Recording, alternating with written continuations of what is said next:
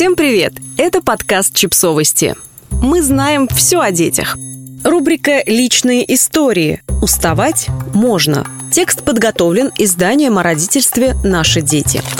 Я не помню, чтобы в своем детстве имела право на усталость. Точнее, так, окружавшие меня взрослые знали, что мне нужно учиться, дышать свежим воздухом, читать книги, играть, рисовать, иногда болеть и быстро выздоравливать, содержать в чистоте комнату, помогать бабушке на кухне, быть вежливой с гостями. Но уставать – нет, этого в обязательном списке не было. И если я заикалась, что устала, меня как будто не слышали. Устала? Но ты помнишь, что не все уроки сделала? Устала? Помоги бабушке развесить белье. Устала? Но еще только пять часов, займись делом.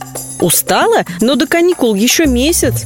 Устала? Вот я устала. У меня две работы, помнишь? В общем, уставать было нельзя. Нельзя было пропустить школу без причины. Неправильно было валяться в постели долго в выходные. А уж просто сесть в кресло и ничего не делать считалось маленьким преступлением. Мои близкие были уверены, ребенок без дела хуже некуда. То есть после школы я шла в музыкалку, а оттуда в ИЗО-студию, но дома я должна была продолжать функционировать как вечная батарейка. И я функционировала, но желание отдохнуть функционировало где-то рядом. Оно шло со мной нога в ногу, выросло со мной, наблюдала, как я сама стала мамой, и уже когда стали подрастать мои собственные дети, вдруг забарахлила и сказала – пора отдохнуть.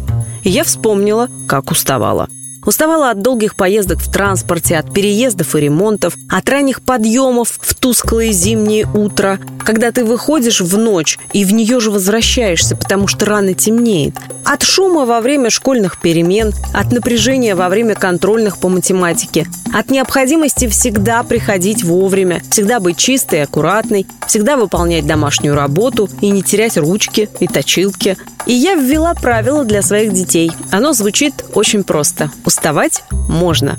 Знания не исчезнут, мир не рухнет, репутация не испортится, если однажды ребенок пропустит школу без уважительной причины.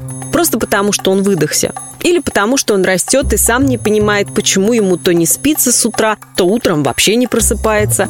Или потому, что слишком много напряжения исходит отовсюду, и он перегружен информацией, с которой не каждый взрослый справится. Если признавать и принимать усталость, если усталость такая же норма, как бодрость, активность, радость, то никакой ребенок не будет ее придумывать и не станет ею злоупотреблять. Уставать для него будет так же естественно, как усталость не чувствовать. Просто сегодня у тебя улыбка, а завтра грустный смайлик. Так бывает.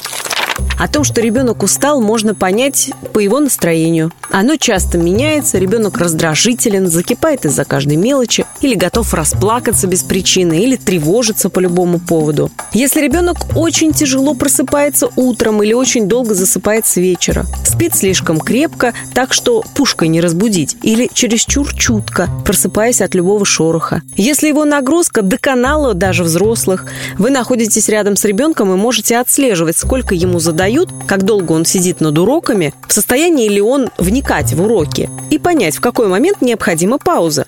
Если ребенок стал чаще болеть, хотя всегда отличался крепким иммунитетом, а, например, в каникулы не болеет вовсе, если ребенок не справляется с эмоциями, а эмоциональной нагрузки в последнее время было много, если у ребенка систематически нарушен режим сна, и он спит меньше положенных для его возраста часов, для школьника это 9-10 часов.